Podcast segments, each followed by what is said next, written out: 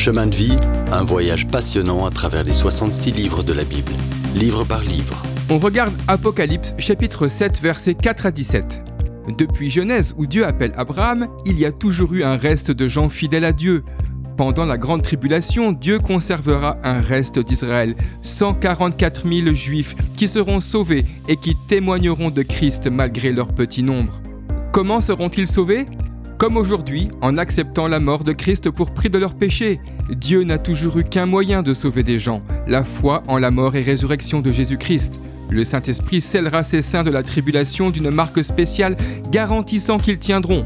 Sans cette marque de protection, ils n'y arriveraient pas. Ce groupe de 144 000 n'existe pas aujourd'hui. Ce n'est pas l'Église non plus. Ils seront sauvés de toutes les tribus des fils d'Israël. Au verset 4, 12 000 par tribu seront scellés. Durant l'Ancien Testament, Dieu promet depuis longtemps qu'il viendra établir son royaume. Ce sera d'abord un royaume de mille ans, temps d'épreuves, puis pour l'éternité. Certains disent que Dieu en a fini avec Israël, mais c'est faux.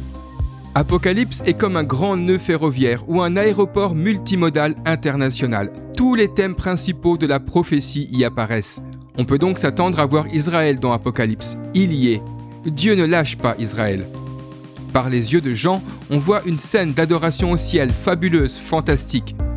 Une multitude innombrable de toutes nations, tout peuple et toute langue est debout devant le trône et l'agneau. Cette compagnie vient de la grande tribulation et se réjouit de son salut. L'évangile du royaume sera prêché au monde entier et les 144 000 témoins feront en 7 ans ce que l'Église n'a pas fait en 2000 ans.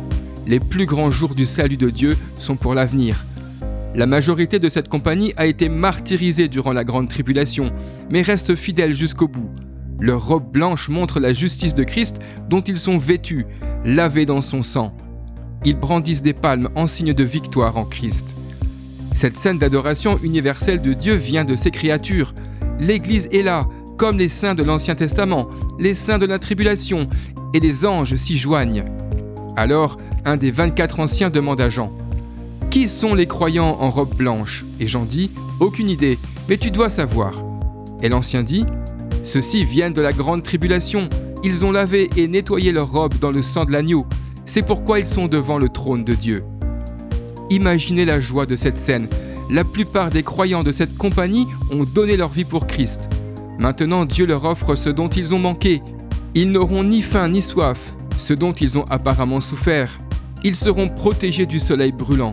Ils ont eu soif des choses spirituelles qu'ils n'ont pas eues. Et ils ont pleuré, mais maintenant Dieu essuie toutes larmes de leurs yeux.